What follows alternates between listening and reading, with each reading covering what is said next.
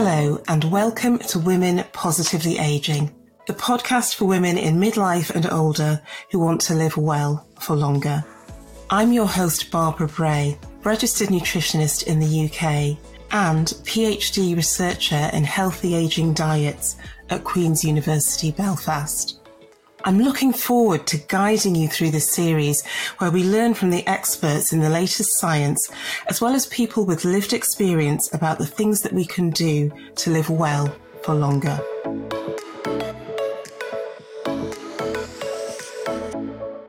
Hello and welcome to Women Positively Aging, the episode on brain health.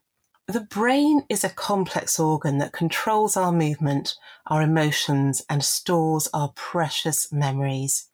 When we talk about brain health, there are a few definitions, and the one I have chosen is from WHO due to its inclusive language. Brain health is the state of brain functioning across cognitive, sensory, social emotional, behavioral, and motor domains, allowing a person to realize their full potential over life course, irrespective of the presence or absence of disorders. How do we maintain our brain health? Is it possible for us to reduce our dementia risk as we age? To answer these questions and more, I have invited Professor Anne Marie Minihane from the University of East Anglia in Norwich. Her research looks at the impact of certain foods and the Mediterranean diet on brain health, and she'll also discuss the possible effects of menopause on dementia risk. Anne Marie, welcome to the podcast. Good morning, Barbara. Thank you for inviting me. It's a real pleasure, and I'd like to start by asking you to tell us a little bit about your research, and then we'll go on to get into the detail of the effect of diet on brain health. Yeah, sure thing, Barbara. Yes, so I'm a nutrition biochemist. Um, I've been working in the field of nutrition biochemistry for longer than I care to remember, several decades. Um, and I started off actually in the cardiovascular field, um, particularly omega 3 fatty acids and cardiovascular health. And over the years, it's become really obvious that our cardiovascular well being is a huge determinant of our brain health, and that omega 3 fatty acids are a huge determinant of our brain health. So, probably over the last decade or so, my, myself and, and, and the group I work with have been doing a lot of work on uh, particularly omega 3 fatty acids, plant based foods, and brain health. Uh, with a recent focus actually on the menopausal period and the changes that occur in women through the menopausal period and what kind of strategies we can recommend to women to kind of mitigate the neurophysiological changes that happen through the perimenopause. Thank you. We'll, we'll delve into that as we go. And first of all, I'd like to start by talking about the effect of diet and, and also not just diet, thinking foods, but also hydration on mm. brain health. Mm. Yeah, I mean, I, I, guess just to start off by saying the brain is an absolutely amazing organ, and we only get one. We, we don't get a replacement, so so we kind of really need to look after it, and and kind of what uh, the fuel that we we we use, which is our food and our hydration, um, have a huge impact on our brain health all throughout life. And it's never too early or it's never too late to start. I think that's quite an important message. I mean, you mentioned a really important thing, Barbara, hydration. It's often forgotten because, uh, you know, as we age and as, as our kidney and bladder function isn't as it used to be when we get younger and we need to go to the bathroom more often, often what happens is, is our hydration goes down. And um, actually, it's recommended that we consume at least a litre and a half of fluids a day. And that can be in the form of, of water or uh, low sugar squashes or high quality juices, teas, coffees, even some alcohol.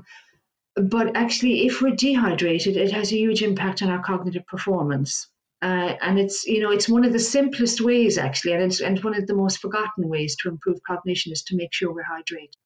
Absolutely. And can I just come in there because obviously we're talking about as we age, but I think for people in their in midlife, in forties and fifties, thinking about having a long working day, just how important that hydration is for for concentration. And I think it's very easy as the day goes on to start to lose concentration. So what you're saying is we need to think about if we're feeling a bit not like we're switched on, it's to make sure that we're properly hydrated and reach for that bottle of water. Absolutely, and it's so easily forgotten. And it, it's almost like, you know, whatever we do throughout the day, we should have our water bottle beside us, really, you know, which I try to do when I'm at work at, on my desk. I fill up my water bottle in the morning and just make sure it's empty by the end of the day. So I think you're absolutely right for all of us. It's it's not just cognition, it's attention, it's mood, it's every element of brain health. It's really affected by our hydration status.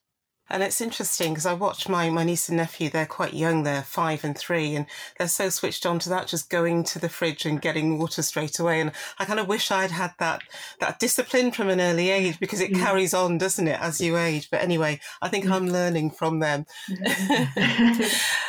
and now I'd like to talk about the, the foods that we should be eating and, and the difference that diet makes on our brain health. Yeah. I mean, I guess we all kind of get the general advice that we should eat more fruits and vegetables, but I guess we could make an effort today in our conversation to get a bit more granular around that and what ex- what exactly we mean. So certainly, there's a lot of evidence that a, a plant-based diet, whole plant foods, Mediterranean-style diet, is beneficial for brain health. And we've done a lot of work uh, at the University of East Anglia researching whether if folks in the UK adopt uh, a Mediterranean style plant based diet, that we have the same benefits. And actually, all our research so far has shown that that is absolutely the case. Um, that it's as beneficial in the UK as, is, as if you were living in Mediterranean countries. So I guess the things we talk about when, when we talk about a plant based diet is, is certainly plenty of whole plant foods. So fruits, vegetables, legumes, which is peas, beans, and lentils, nuts. Nuts are an absolutely marvelous food, and, and we're only just beginning to realize the health benefits of them. I mean, there's some concern that they're high in calories, but if eaten in moderation, they're certainly an excellent food. When we talk about fruits and vegetables, the research has shown that green leafy vegetables are particularly beneficial for brain health. So things like your chard, your spinach, your Savoy cabbage, your, your, your lettuces, your, your, rockets, things like that. And also there's evidence that anthocyanin-rich uh, fruits and vegetables are beneficial. So they're kind of your purple, your red, and your blue fruits. So your berries are the obvious um, example, mm-hmm. but also things like red cabbage and red onions are a really nice source of anthocyanins. So it seems like the green leafy vegetables and your anthocyanin-rich foods are particularly beneficial. And that's um, great advice because when you think about the generic advice that we get, it is about five a day and it doesn't delve in, like you mm. say, to the detail of exactly what proportion of foods from different colours. And I've noticed when you look at food based dietary guidelines from countries such as South Korea or China, they do say the colours that you need to include. So I think it's interesting that we're also, we also know that, but we're not giving that out as advice. That's right. I mean, I think it's kind of widely known that we should have a variety, you know, so rather than having five apples a day or five oranges, there is different bioactives in different fruits and vegetables. So I think variety is tremendously important. The other thing to say is, you know, not everybody has access to fresh fruits and vegetables all of the time. And actually, frozen and tinned options are just as good. You know, there's, there's this slight myth that somehow if something's in a tin, it's not going to be quite as good as long as there's not lots of salt in your tin, you know, yes. you know, a, a, a, a, a tinder or a frozen option is absolutely fine as an alternative. And I guess the other thing to say is a Mediterranean style diet often uses this kind of sofrito based sauce in cooking, which is a sort of tomato, onion, garlic based sauce. And it seems to be again that that is the very helpful type of sauce to incorporate into your kitchen in your daily practices. Also, for, for brain health, gut health is tremendously important. Uh, and we're, we're beginning to realize a lot now about the connection between the gut and the brain and the gut brain axis.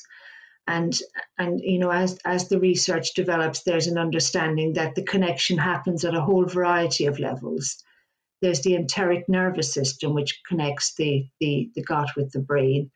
There's a huge number of hormones produced by the gut which affect brain health.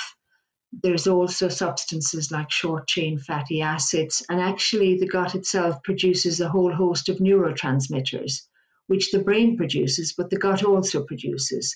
So we, we kind of have, as, as the years are go, going by, we're really beginning to realize what the physiological basis is for the connection between the gut and the brain. And one tremendously important way to retain gut health is through ensuring that you have sufficient fiber in your diet and, and consume as much whole grains as you can. And that also links into the fruit and vegetable advice, doesn't it? Because we know that fruit and vegetables, depending on the types you eat, you're going to have quite a lot of fibre as well. So I think having that whole grain and the fruit and veg together is going to have a big impact. But it's not that easy, is it, to get enough fibre in your day when you think about the amount that we currently eat and the amount that we should eat? Absolutely. I mean, fibre, I think only about 7% of the population meet the fibre recommendation, which is to consume 30 grams of fibre a day. So it's, it's, I mean, for a lot of us, a significant amount of fibre comes from the breads we consume and the breakfast yeah. cereals we consume. And a very useful hack, which I often recommend to people when they're trying to choose a high quality breakfast cereal or a high quality bread, is when you look at the label in your breakfast cereal and look at the carbohydrate to total fiber ratio, it should be less than 10. So if you have, for example, um, 10 grams of carbohydrate in, in your portion of, of breakfast cereal, then you should have more than one gram of fiber. Yes. So, uh, and for bread, that ratio should be less than six. So the carbohydrate to fiber ratio should be less than six.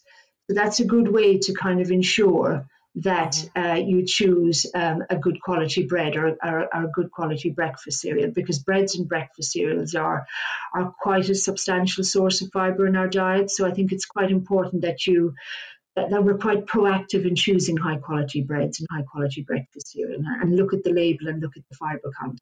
That's interesting because not all labels state the amount of fibre because obviously it's optional for labelling. So it's almost like we have to do a little bit more homework and investigate what the fibre content would be in some foods. That, that's right. And of course, other other things we can do is, you know, a, a lot of the carbohydrate we eat is, can often be quite white carbohydrates. So it can be the white the white rices and the white pastas if you replace your, your white pasta and your and your white rice with, with brown pasta and brown rice, that's an also a really really useful way to increase your fiber intake. Um, and things like you know, nuts are a tremendously good source of fiber. Legumes are a tremendously good source of fiber. So you know your peas, your beans, and your lentils contain a really nice amount of fiber. So again, you know, just just get those into your curries, get those into your stews. They're very versatile foods, actually. They are, and I think there's a lot of interest at the moment, particularly in the food sector and food manufacturing, about designing in pulses into the foods that we readily eat. I'm starting to see lots of snack foods now being made from a pea or a lentil base. And obviously, increasing your snack food isn't the ideal way to do it, but I suppose every little helps, doesn't it? Exactly. You know, and I think it's just, as I say, the recommendation is 30 grams a day. It's just to have a little look at your labels and just to kind of see, you know, get five grams here, get four grams there, and it, it soon adds up. You know, if you're if you're kind of just slightly more aware of your food labels when you're purchasing your food. That's a really good tip. And I think now a lot of people are shopping online. It's it's easier to access the information and, and look it up. So hopefully that, that's going to encourage listeners to change their habits. Yeah, I'd like yeah. just to, to go back to what you were saying about cognitive health. Can you just define for us what cognitive health is? Because we've touched on brain health, but I want to really pull out some differences. Absolutely. So I mean, of course, just, you know, we all talk about dementia prevention these days, but, you know, not all of us get dementia. Actually, only mm-hmm. about one in 14 over the age of 65 have dementia. But cognition and cognitive health is relevant to all of us because for all of us, our cognitive function define, you know, does incline to decline with age. It's kind of a natural part of aging. But a definition of cognition is um, acquiring and acquiring knowledge and understanding through thought, experience, and the senses. That's okay. that, and, and it includes such things as attention, memory, problem solving, decision making, language, planning, inhibition, orientation.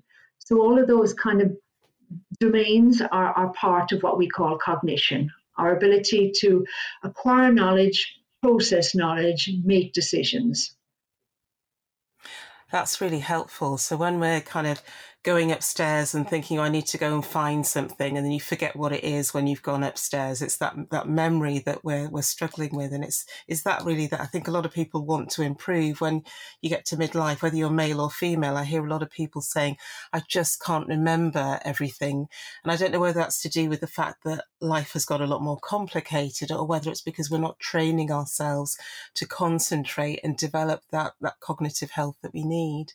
Yeah. I mean, certainly stress and a busy mind really affects our cognition, you know. Mm-hmm. So I, I, I, think we all realize when when we're when we're stressed, our ability, our, our cognition declines. So I think busy, highly active lives which often happens to us in our middle age, is is you know, and, and, actually, if we can de-stress or calm down, you know, our cognition immediately improves. So don't worry too much if, if it happens to you on occasion. It, it's not a sign you're heading for dementia. It's it, it's often a sign that you know, and, and we and of course we all focus on what we forget. We never focus on what we remember. I think as human beings we are quite hard on ourselves.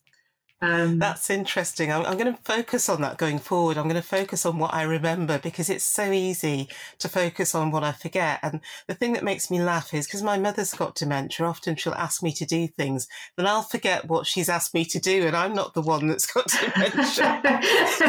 think, this is not going to end well, is it?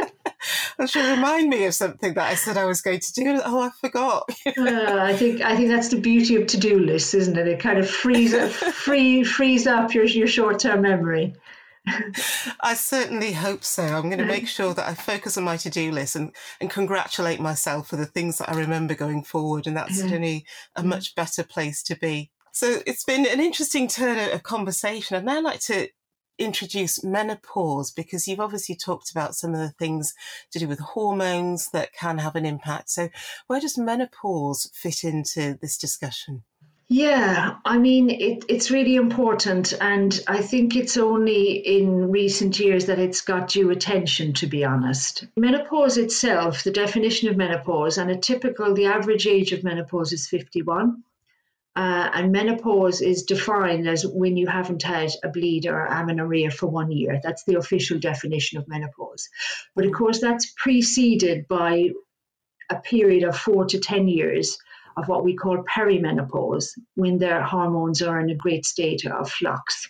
Yes. And that period, actually, for about two thirds of women, has a significant effect on their brain health. And for some women, it can be quite modest, but for some women, it can be quite consequential. And it's really not surprising because if you look at the brain and various regions of the brain, those regions are full of estrogen receptors. So it kind of makes sense from a physiological perspective that once you de- get a decline in estrogen, that those brain regions are affected and that you do see an effect on your brain health often once you come through the perimenopausal period, you know, a lot of the effects you see, which are, uh, you know, effects on on mood, effects on sleep, uh, effects on on memory and, and concentration and attention, and also verbal fluency. You know, you you, you lose your words. Um, yes.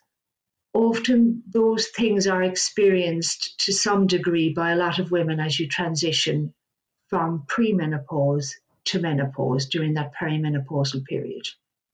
So it, it, it is a real effect. It, it certainly is a real effect for a lot of women. And from the research that you've done, is there anything that you can do to mitigate the issues they're experiencing during that transition from a, a dietary point of view or otherwise? I mean, from a dietary point of view, I, I, guess, you know, the menopause is a real window of opportunity. So a lot of the things we're talking about are really important to instigate. The things we've talked about already are really important to instigate during that perimenopausal period. I mean, what our research has shown in experimental models is that the menopause is associated with a real decline in uptake of omega 3 fatty acids into the brain. Okay and that actually, at least in, in, in model systems, menopause results in, in a decline in the omega 3 fatty acid DHA in the brain, docosahexaenoic acid in the brain.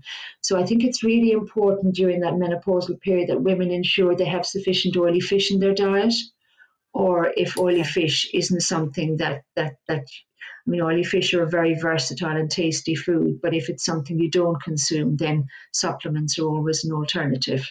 So I, I guess that's that's kind of one suggestion. Um, as I say, all the dietary things we've spoken about already are completely relevant for women as they're going through the menopausal period. And also, there's been some interest in phytoestrogens and, and how estrogen okay. or how phytoestrogens might help with some of the symptoms going through menopause. And can you just define a, a phytoestrogen?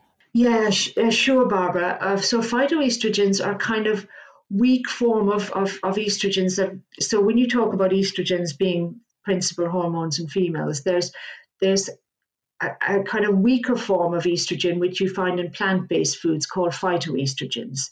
So they behave similarly to estrogens in, in the body but they have much weaker effects. And they're found in thing in foods such as sesame seeds, flax seeds, soya products, and uh, edamame beans, um, tofu, uh, things like dried fruit. Actually, dark chocolate is a good source, which is good to know. Oh, good. Uh, and, and brassica, things like broccoli is, is a source of phytoestrogens. So there's there's a number of plant-based foods which contain these phytoestrogens. And there's been some work showing, at least in some women, they help uh, with cardiovascular health as women transition through the menopause. There's been less work done on brain health, but intuitively, I think, based on what we know on cardiovascular health, they may be helpful at least for some women. Yes, I, I, do like the idea that we can have a range of options there because, like you're saying, not everybody wants to eat certain foods. So I think this the supplements from an oil point of view is an interesting one because I know from when you look at studies that people have done on, on fish farming, for example, or the source of fish, not all fish have got the same levels of the, you know, the, the right omega 3s in them. So it's, it's interesting to see how the, the production of certain foods, the, the actual quantities of the nutrients that we need might fluctuate over time. So I think having hmm. supplements in there as an option is, is also important. But it, again, it's, it's interesting in that supplements are advertised to a lot of people and you don't necessarily know what is the right supplement. So focusing just on omega 3, I think is important, a message to get hmm. across. Yeah, I mean, the oily fish story is really interesting, and you're absolutely right, Barbara. A lot of the, the sort of farm salmon these days contains lower levels of omega 3 than, than the wild versions, because, of course, farm salmon need to be provided with it through their diets. And because fish oils are an expensive commodity, actually, farm salmon are, are provided with, with less of the omega 3 than the wild salmon. So they tend to be lower in concentration. But there's excellent foods apart from salmon. Things like mackerel and herring are really rich sources of omega 3, yes. and things like sardines. And they're very, very underconsumed foods in the UK. So, you know, the richest sources are yes. things like mackerel and herring and sardines. So there, there's very good ways of affordably getting omega 3 in the diet other than salmon and tuna. Yes, I'm a huge fan of sardines. It's something that I grew up with because where my parents are from, sardines and mackerel is a, is a big food there. People are used to eating it canned. You know, it's not necessarily fresh at all, but canned sardines and canned mackerel is a, is a favourite there. Mm. So I've grown up with it. And I think it's very underrated because we know that Cornwall and Scotland, there's good sources of, um, of sardines and, and little fish that have got all of those nutrients yeah. that we want. So it's a plug almost for the British seafood industry. as well. well. Well, absolutely. You know, we produce huge amounts of herring and mackerel, the most of which we export. And, and actually, very few of us in the UK meet the recommendation to eat one portion of oily fish a week. And if we're thinking about simple ways to improve brain health, which are particularly important during the menopausal transition, then if I were to pick one thing, I would say oily fish is, is the one. So um, yeah, I think I think we can all do better on that front. Definitely. And I'm really pleased that through the, thread of this conversation, I'm seeing foods that are traditionally consumed in West Africa and in the Afro Caribbean diet have really come to the fore. So when you think about the sofrita sauce, you find that in the West African culture and Caribbean foods. And it's interesting how foods probably aren't given the same level of respect in other cultures. You think, well, they're not, not, great. We want to be eating something else. But actually, when you go back to the, the food that our grandparents were eating, whole foods that used a lot of fish and a lot of tomatoes and onions, what you're saying is we still need to be eating those foods. So the food that my grandma was making, I need to go back to really. Yeah, I think you're absolutely right, and kind of in as whole a form as we can manage. You know, there's there's there's lots of these foods available now in, in all kinds of multi ingredients dishes. But once you start to get to, into the ultra processed territory, then a lot of the benefits of of these individual ingredients are kind of cancelled out by a lot of other things that are added to food. So I think eating these foods in as whole a form as possible is, is very, very good advice. I'm going to go back to my mackerel, tinned mackerel on, on toasted brown bread. That's going to see me through. That's good advice. and finally, the last segment, I'd like to talk about dementia. So we've talked about brain health and cognitive health, and you mentioned one in 14 people over the age of 65 are likely to get dementia. Have you got any more tips around dementia prevention? I know that you work with the Alzheimer's Research Organisation, and they've got a really great website. We'll, we'll talk about that later, but just anything you can add. Yeah, I mean, there was a great report brought out in, in 2020, uh, led by Gill Livingston, which was called uh, Dementia Prevention, Intervention and Care. And they identified 12 modifiable risk factors, um, which are responsible for about 40% of our dementia risk. And, you know, d- d- diet is important for many of them, obviously, to stay physically active. Um, and there's interesting research, and I haven't kept, kept up with it fully, but, but I'm sure it's still the case that if we engage in exercise where we have to think at the same time, it's particularly beneficial for brain health. So if you're out walking and you have to read a map, or if you're dancing and you have to follow instructions, or you're in the gym and you're part of a gym class where you have to actually think what you're doing, that that form of exercise yes. is particularly beneficial, um, which is really interesting. I mean, staying socially connected, the more the research is done, the more it's, it's coming out as being important. You know, those, and interesting, it seems to be say, staying socially connected with friends seems to be better for your health than staying socially connected with family. I don't know what that says. uh, but, but, but, friendships are particularly important. Um, so social connectivity seems to be tremendously important. You know, those daily social interactions as part of our community groups or village groups or faith groups or just conversations on the telephone tremendously important. I mean the usual things like you know not smoking and limiting alcohol intake are, are certainly very important for brain health just as they are for cardiovascular health. And a really interesting one coming through is a decline in hearing seems to be really important for dementia risk so, hearing loss really increases your risk of dementia, and actually getting a hearing aid really um, reduces your risk of dementia.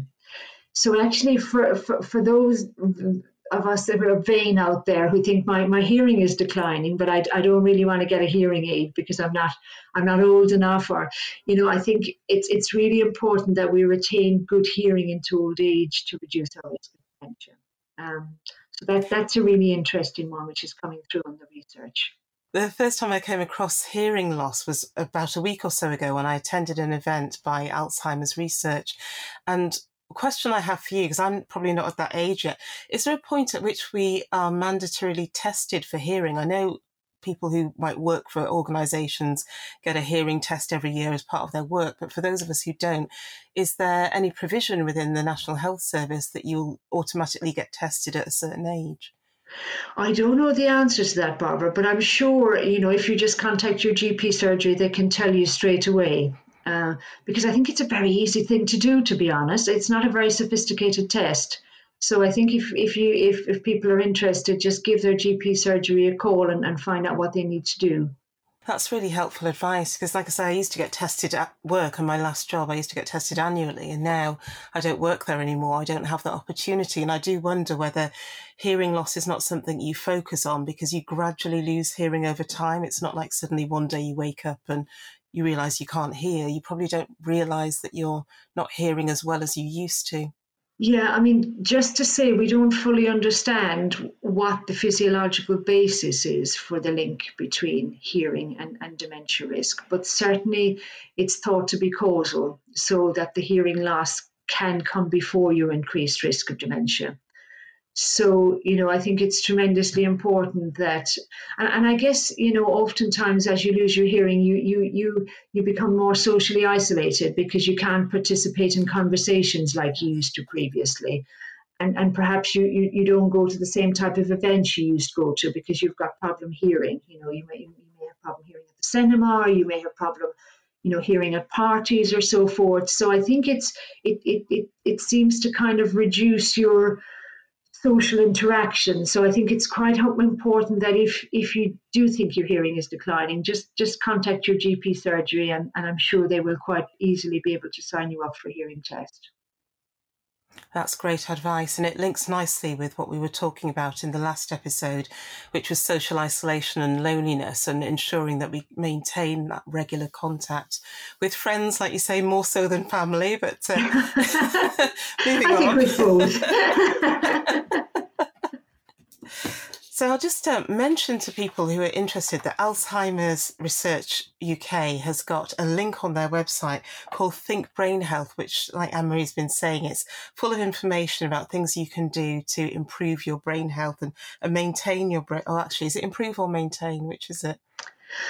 I mean, I think both. Um, yeah, I, I think it's I think it's it's both, but at least maintain and and you know I, I think okay for, for some, it may improve, but I think at least maintain. Well, let's go with that then. So, do yeah. log on to the Think Brain Health Alzheimer's Research UK website where you can take a quiz to assess the current state of your brain health and also get some tips on how to maintain and hopefully improve it. So, I'd like to thank you, Anne Marie, for a wealth of information. I've certainly learned a lot of new things and got some more recipe tips and ideas for meals, and also not to spend a lot of money on doing it. You've reminded me of some of the cheaper things that we can do to mm. have a good quality diet that will help us maintain good brain health. So, thank you very much for joining us. My pleasure, Barbara. Very nice to, to see you. Thank you for joining me on today's episode of the podcast, Women Positively Aging. It's been an absolute pleasure to host. I do hope you have enjoyed what you've heard and feel confident about making changes that will help you live well for longer. Do subscribe, give feedback, comment on social media. It'll be great to hear from you. Until next time, stay well and see you soon.